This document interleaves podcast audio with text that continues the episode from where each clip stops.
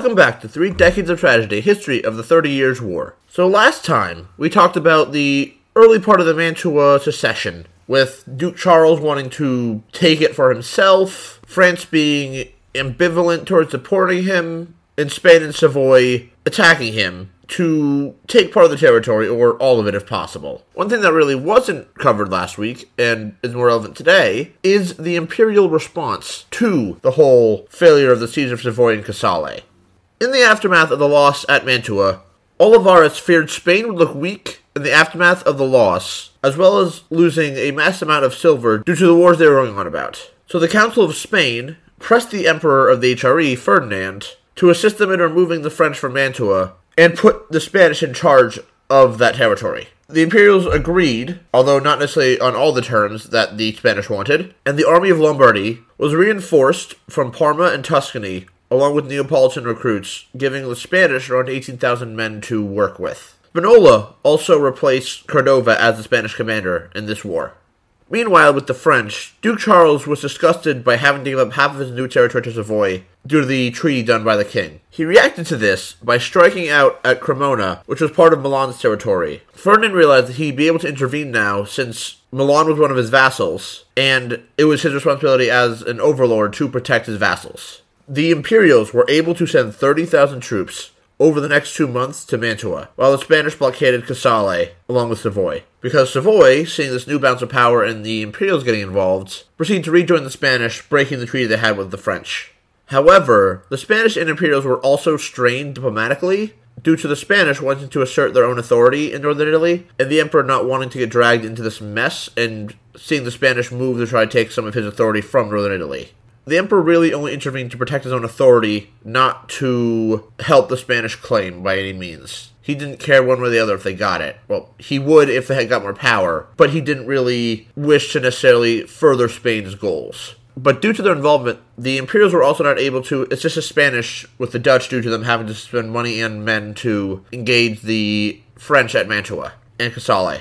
The Imperials swept over the Mantuan countryside by October sixteen twenty-nine, the seven thousand Venetian auxiliaries unable to stop them. Duke Charles was then forced to stay in Mantua with four thousand men. He was in a good position, as Mantua was surrounded by lagoons and could only be reached by long bridges to the east, west, and north, or at a crossing to Isola del Te to the south. The Imperials did manage to capture the crossing to the south, but high waters flooded the trenches, leaving that not a good place to stage an assault from. The other bridges were relatively easy to defend, and all assaults on them were repulsed, with heavy losses on the Imperial sides, and artillery was too far away, due to the lagoons and the bridges, to bombard the city. However, the Imperial commander claimed to be able to take the fortress in two weeks, but he was forced to try to starve out the defenders, which is generally a longer process, as people can go up, as people can go a lot longer without food, and most places like that would have stores specifically for long sieges. On the Spanish front, the Spanish found it equally difficult to assault Casale, leaving them to have to settle for a siege.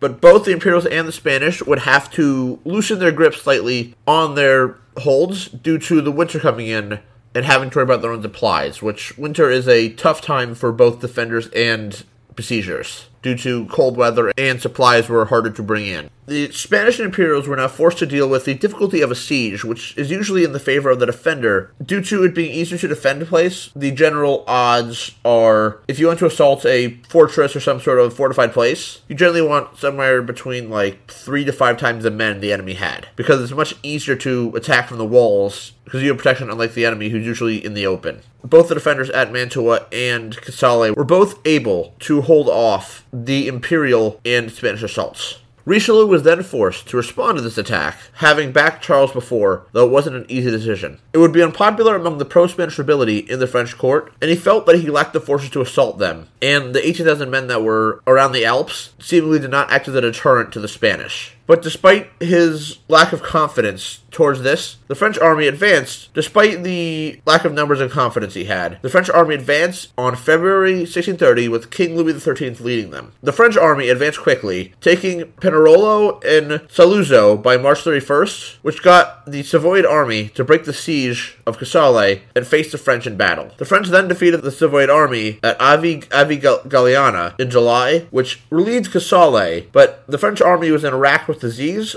infecting two-thirds of the army, forcing the French to delay any further operations till they got reinforcements, as men were either disabled or dead. Well, disabled in terms of inability to fight. While Casale was eventually relieved, Mantua was not so lucky. seventeen thousand Venetian troops were sent to reinforce Mantua, but they were defeated by imperial forces. The city was then racked with the plague, weakening the already weakened defenders. The city, which had been swollen by refugees due to the advance of the army of the Imper- due to the advance of the army of the Imperials, and it was also the middle of winter, which which strikes the troops hard as disease spreads with large populations. So an increasing amount of people and an army there did not work out well, which would eventually leave the which would eventually leave the defenders and Charles with only around seven hundred fit soldiers by mid-July. The Imperials then assaulted by boat on July sixteenth, sixteen thirty, forcing the defenders into the Citadel, which would then surrender two days later. The city was then thoroughly pillaged, with millions of ducats of property taken, including the Duke's art collection. The amount of ducats that is calculated was around eighteen million, which was a lot of money, which was almost enough to pay off the debts that the Habsburg had from the Bohemian Revolt, which was around twenty million. So that's a lot of money. Charles fled to Rome claiming asylum, and most of his contemporaries blamed the poor defense over the actual quality of the troops that were besieging them. It wasn't necessarily that the Imperials won, it was that the French and Duke Charles lost. While the Imperials did capture Mantua, it was not a complete victory for them. The French still held Casale, which meant they weren't out of the ring yet, but both sides realized they didn't want to keep fighting anymore, seeing as it was going to get more expensive and there's a lot of things going on. And for the Imperials, there was already worries about Sweden invading them, which was going to happen relatively soon, in sixteen thirty. So there was a peace conference, but Richelieu picked Father Joseph, who was a friend of his, and they were given the terms that the French would give up Casale and other gains in Italy to Spain, and withdraw their support of the nobility and the H R E who opposed the Habsburgs, and also they would not support Gustavus, who, like I mentioned in, like thirty seconds ago, had begun his assaults into the H R E. In return, Duke Charles would be recognized as the Duke of Mantua. The terms were only agreed to in October sixteen thirty due to the king being indisposed from disease, and Richelieu was in a rough position politically and he had to deal with a lot of internal rivalries, which left him unable to respond to these terms. So it was reluctantly agreed upon and was signed by Father Joseph. These terms effectively went against the policy towards the Habsburgs, which was undermine them as much as possible, seeing as they were rival dynasties. Once the king recovered, he refused to ratify the terms, and he did not support them, which left Mantua still technically charged of Duke Charles, but the Imperials couldn't really enforce their will on them since the Spanish were still engaging the Dutch, and they were dealing with Gustavus up to the north. So the French were not only able to begin supporting the Swedes monetarily,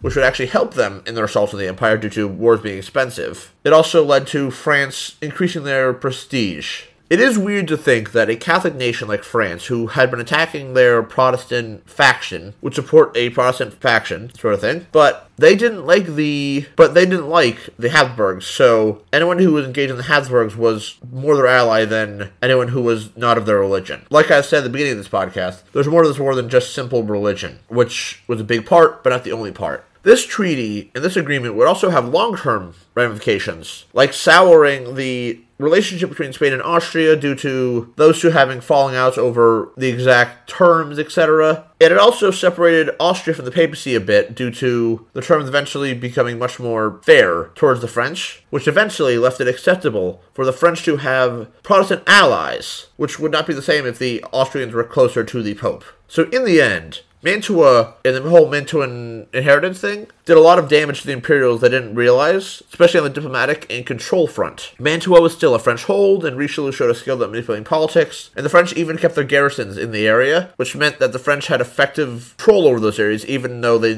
might not have the legal control over it, so to speak. This was a chink in the armor of the Imperials, who had previously done very well as for you guys have seen, which was kicking everyone's ass as they were sort of in their own territory. But this wasn't the last mistake the Imperials would make, as we move on from Mantua to another decision that was not well thought out.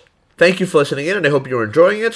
Next time, we discuss the Edict of Restitution, which is about the restoration of church lands, which is a contentious topic in this time period. Social media links will be in the description, or on the links themselves. You can email me at three decot at gmail dot com. Reminder about Patreon, and to review and spread the word, and I'll see you guys next time.